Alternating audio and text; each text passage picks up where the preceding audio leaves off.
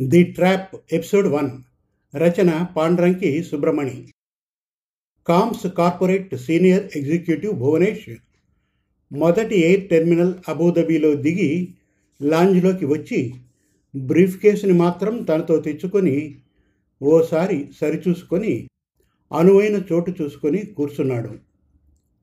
Abu Dhabi విమానాశ్రయం ఖరీదైన తలుపుల్ని dashing డాన్సర్లా అంగరంగ వైభవంగా సంతరించుకుని అధునాతనంగా అంతర్జాతీయ స్థాయిలో ఉన్నతంగా లగ్జూరియస్గా ఉంటుంది. శంషాబాదులో మనోడు తెలుగోడు కట్టిన మెరుగులు దిద్దుకుంటున్న విమానాశ్రయం దీనికి సరితూగవచ్చు. ఏం? కొన్నిటితో పోల్చి చూస్తే హంగుల్లో పొంగుల్లో మించిపోవచ్చు కూడా. ఎవరు చెప్పొచ్చారు? ఈ వేగంతో వెళ్తే భాగ్యనగరం చాలా విషయాల్లో పలు విదేశాలతో సరితూగుతూ చూపులో ఊపులో మిరుమిట్లు గొలుపుతూ త్వరలో మించిపోవచ్చునేమో. మెల్లగా లేచి లాంజ్ బయట బిల్లు చెల్లించి క్రీమ్ కాఫీ తీసుకొని వస్తున్నప్పుడు అకస్మాత్తుగా ఒక భారతీయ కుటుంబం ఎదురొచ్చింది. చేతిలోని బ్రీఫ్ కేస్తో ఉన్న పళంగా నిల్చుండిపోయాడు. కదలకుండా చూస్తుండిపోయాడు. భార్యాభర్తలిద్దరూ దక్షిణ భారతీయులే. ఒక కొడుకు ఒక కూతురు చెంగు చెంగున గెంతుతూ తల్లితో ఊసులు చెప్తూ ఊపిరి సలపనివ్వడం లేదు. పిల్లలిద్దరికీ చుట్టుపక్కలంతా కొత్త కొత్త అద్భుతాలు కనిపిస్తున్నాయేమో. అప్పుడు అతనికి ప్రభావతి సజీవంగా కట్టెదుట నిల్చుని తనతో మాట్లాడుతూ తన చుట్టూ తిరుగుతూ ఏవేవో సంగతులు చెప్తున్నట్లు అనిపించింది ఒకనొకప్పుడు పెళ్ళి కొత్తలో కాపురానికి వచ్చిన రోజుల్లో ప్రభావతి ఇలాగే ఉల్లాసపూరితంగా ఉవ్విళ్ళూరిస్తూ కబుర్లు చెప్తూ మాటలు కలిపేది ముచ్చటలు చెప్పేది. దీపాల వేళ దాటిన తర్వాత వెన్నెల వెలుగులో భోజనాలు ముగించి సేనాగారాన్ని రతి మన్మధుల రహస్య మందిరంగా మార్చి ఆనంద డోలికల్లో ముంచి తేల్చేది. స్వర్గపు టంచుల వరకు మోహపు విమానంలోకి ఎక్కించుకొని తీసుకెళ్ళిపోయేది.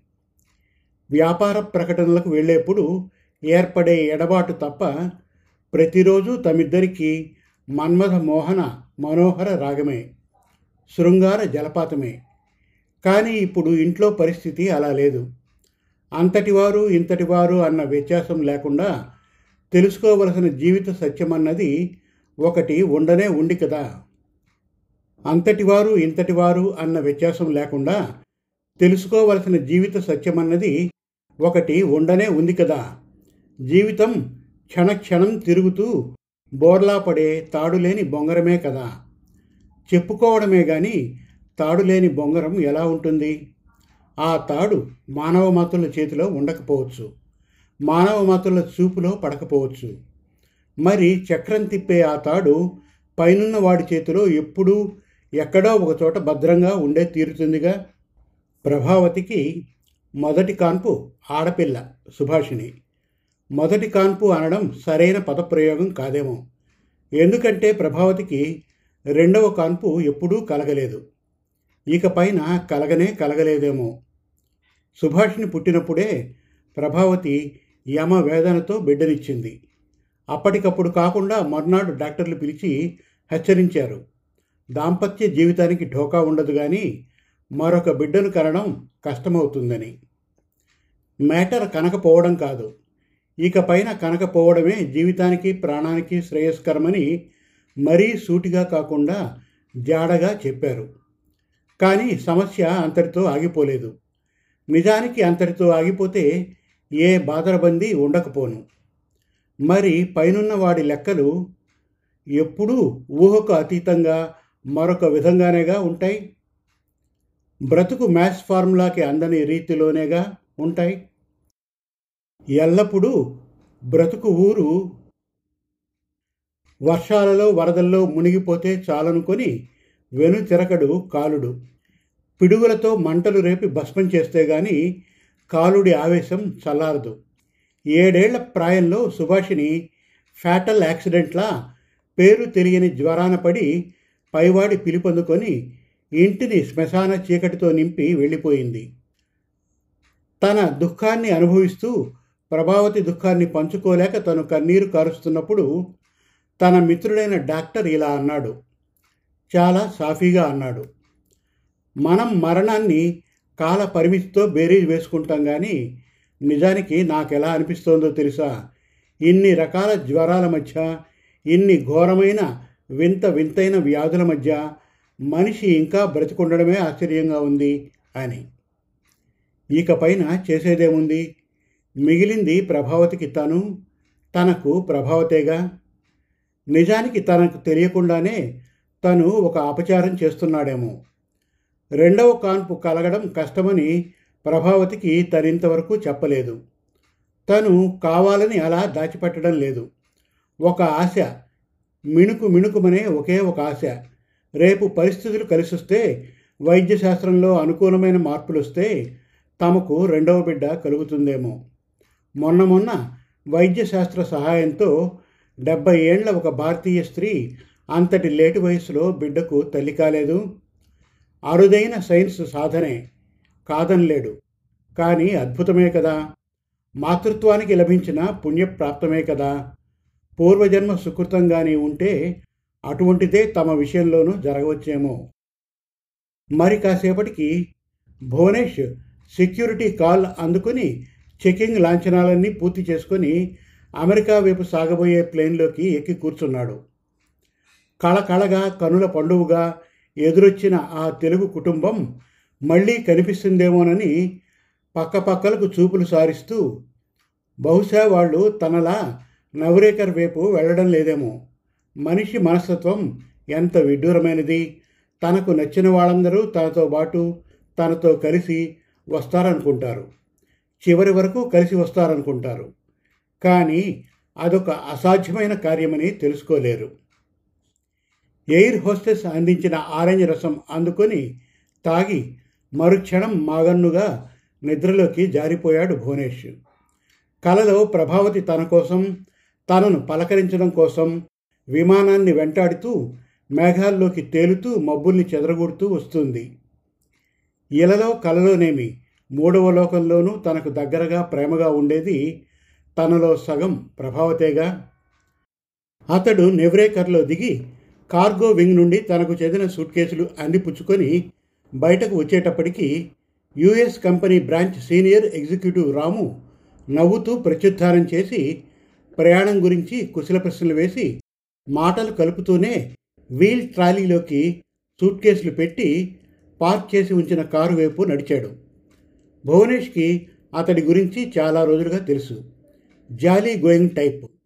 జీవితాన్ని అనుక్షణం అన్ని విధాలా చివరి బొట్టు వరకు అనుభవించాలన్న ఆరాటం గలవాడు. పరిచయాన్ని ముందున్న ప్రపంచాన్ని అణుశక్తి అంతటి ఉత్సాహంతో నింపగలడు. తన ఉనికితో పరిసరాలను ఉర్రూతలూగించగలడు మరిప్పుడు భువనేష్ ఆలోచనల నుండి బయటపడి తనని తను ప్రశ్నించుకున్నాడు. మందకొడి తరంతో నిశ్శబ్ద తరంగాల మధ్య కొట్టుకుపోతున్న తన గురించి ఇప్పుడు రాము ఏమనుకుంటున్నాడో? ప్రయాణ బడలిక అనుకుంటాడో లేక జెట్లాగ్ అనుకుంటాడో? ఏది ఏమైతేనే తన వ్యక్తిగత జీవిత ప్రభావాలను ఎదుటివారికి చేరకుండా చూసుకోవాలి. అలా కాకుండా ఇప్పుడు కానీ చేరితే తను రాము సహకారంతో క్లించ్ చేయబోయే వ్యాపార వ్యవహారాలకు సానుకూలంగా శోభిల్లకపోవచ్చు. అనుకున్నదొకటి జరిగింది మరొకటి అన్న చందాన బెడిసి కొట్టవచ్చు కూడా. అలా జరగకుండా పరాధీనతకు చోటివ్వకుండా చూసుకోవాలి. కళ్ళు పెద్దవి చేసుకుని కారులో కూర్చున్న మరికొద్దిసేపటికి ముఖానికి సోకుతూ ఉన్న మంచు గాలికి మత్తుగా ఒరుగుతూ భువనేష్ నిద్రలోకి జారిపోయాడు. కారు తోలుతూ మిత్రుడితో మాటలు కలపాలని పక్కకు తిరిగి చూసిన రాము మౌనపు పరద కప్పుకోక తప్పలేదు. కాసేపటికి కారు న్యూజెర్సీ డౌన్ టౌన్ దిగువన ఆగింది.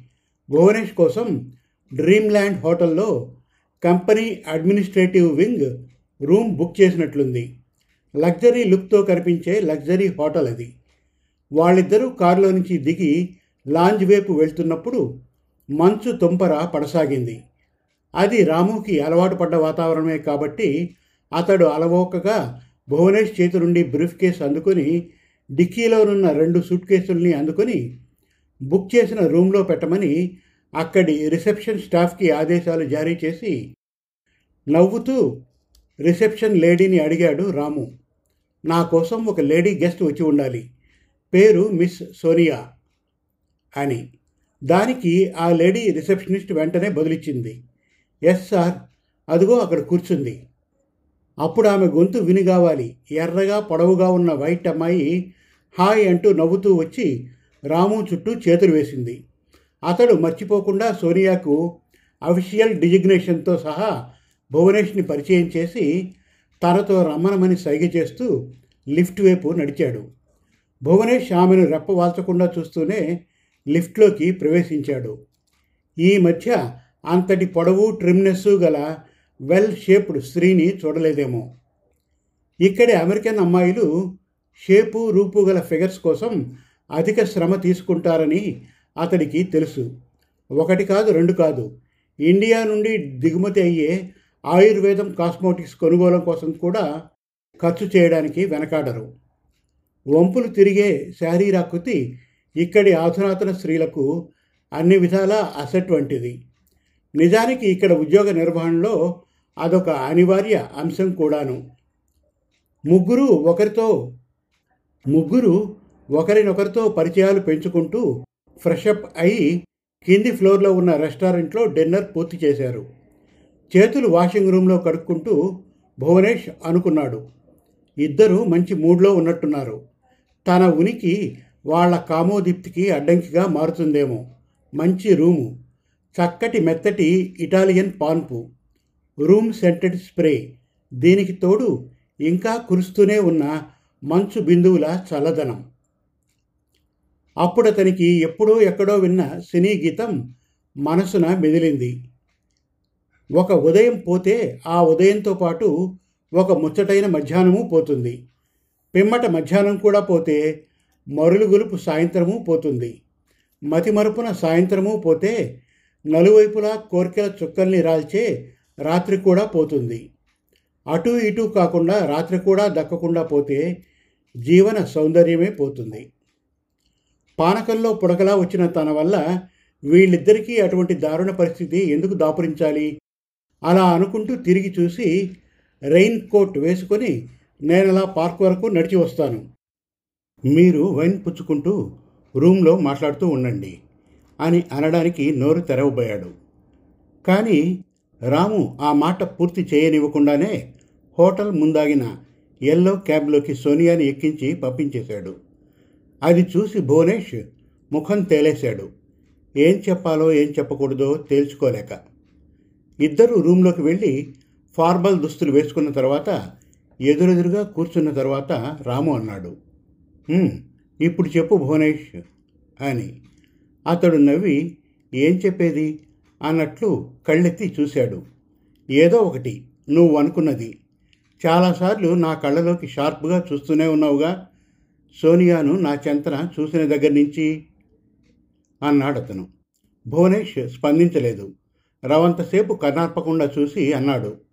నేను అనుకున్నది టూ పర్సనల్గా ఉంటుందేమో. ఇక్కడి సోషల్ వాతావరణానికి బాగా అలవాటు పడ్డ నీకు కూడా నచ్చదేమో. అన్నాడు. రాము తల అడ్డంగా ఆడించాడు. కావలసిన వాళ్ళు ముఖ్యంగా నాతో బాగా పరిచయం ఉన్న శ్రేయోభిలాషులు ఏది చెప్పినా స్వీకరించగల సహనం నాకుంది. నవ్ ప్రొసీడ్ అన్నాడు. అలాగైతే పాయింట్కి వస్తాను. ఆరు నెలల ముందు వచ్చినప్పుడు నేను నీతో ఒక లాటిన్ అమెరికన్ అమ్మాయిని చూశాను. అప్పుడు మెచ్చుకోలుగా మనసున అనుకున్నాను నీది మంచి టేస్ట్ అని.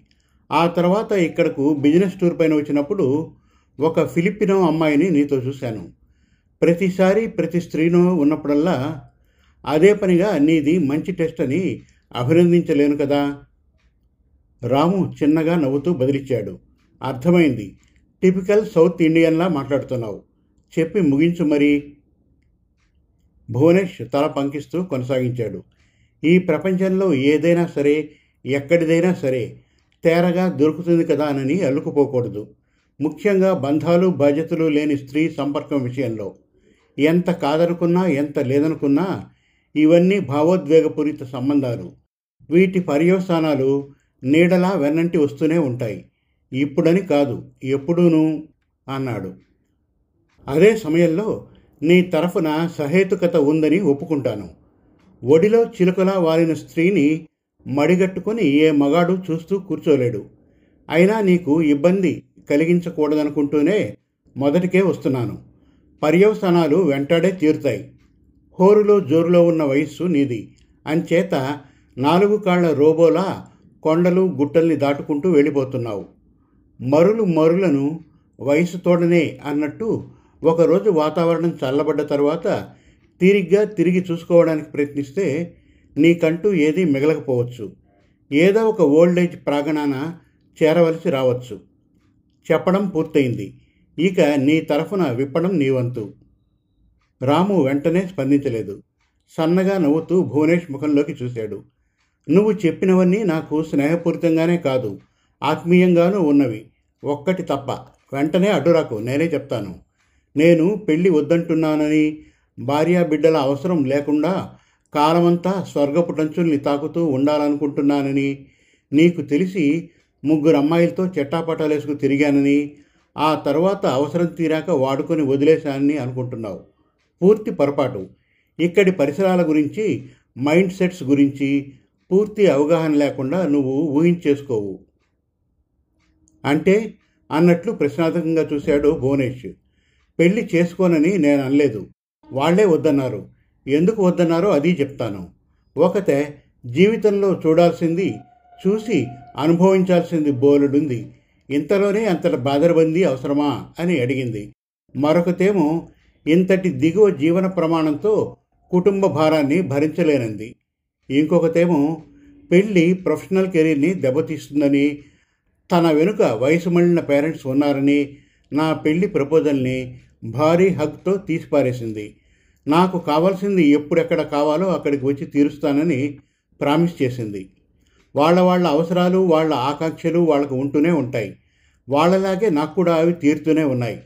కానీ నాలోని జీన్స్ భారతదేశానికి చెందినవి. అంచేత అవి నాకు అనవతరం చెప్తూనే ఉన్నాయి. త్వరగా ఓ ఇంటివాడవి కమ్మని.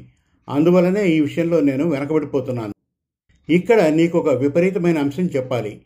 ఇక్కడికి వచ్చి ఉద్యోగ సద్యోగాల్లో స్థిరపడ్డ ఇండియన్ స్త్రీల్లో కూడా అటువంటి విచారధారే తాండవం చేస్తుంది. వీళ్ళలో కొందరు పెళ్ళిళ్ళు చేసుకుంటున్నారు కాదనను. కానీ ఇక్కడ వాళ్ళలాగే పీరియడ్ వైజ్ డైవోర్సులు తీసుకోవడానికి వెనుకంజ వేయడం లేదు. టేస్టీ లైఫ్ కోసం అరులు చాచడం మారడం లేదు. ఈ విషయంలో నువ్వు లక్కీ ఫీల్ అవి బైది బై నీకు ఒక మాటిస్తున్నాను. ఏదో ఒకలా వీలు చూసుకొని ఏదో ఒక పుణ్యముహూర్తాన తెలుగు రాష్ట్రాలకు వచ్చి పెండ్లి పీటలపైన కూర్చుంటాను. ఈ వయసులోని హోరు జోరు ఎక్కువ కాలం ఇలాగే సాగదని నాకు మాత్రం తెలవదా? నవ్ మరొక ప్రామిస్. నేనన్నడు స్త్రీల మృదు మనోభావాలను శారీరక అసహాయతను ఎక్స్ప్లాయిట్ చేయను.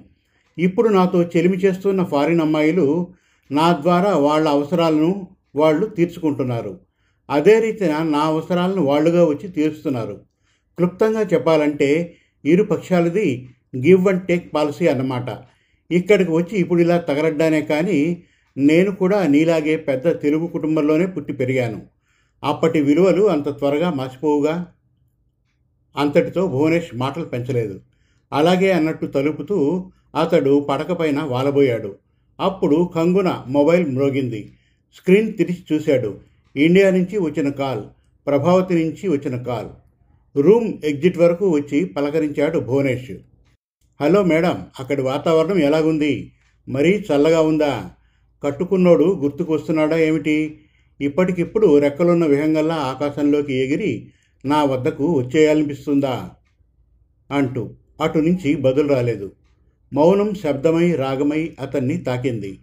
అదేమిటి మేడం? అలా నిశ్శబ్దంగా ఉండిపోయారు? సుస్థి చేసిందా? ప్రభావతి నవ్వు తెరల్ని దాచుకోవడానికి ప్రయత్నిస్తూ అంది. లేదు నిశ్శబ్దంగా ఉండిపోలేదు. తల అడ్డంగా తిప్పుతూనే ఉన్నాను. వీడియో వేయలేదు కాబట్టి మీకు కనిపించలేదు. ఇంకా ఉంది. ది ట్రాప్ ఎపిసోడ్ టూ అతి త్వరలో. మరిన్ని చక్కటి తెలుగు కథల కోసం కవితల కోసం వెబ్ సిరీస్ కోసం మన తెలుగు కథలు డాట్ కామ్ విజిట్ చేయండి. Thank you.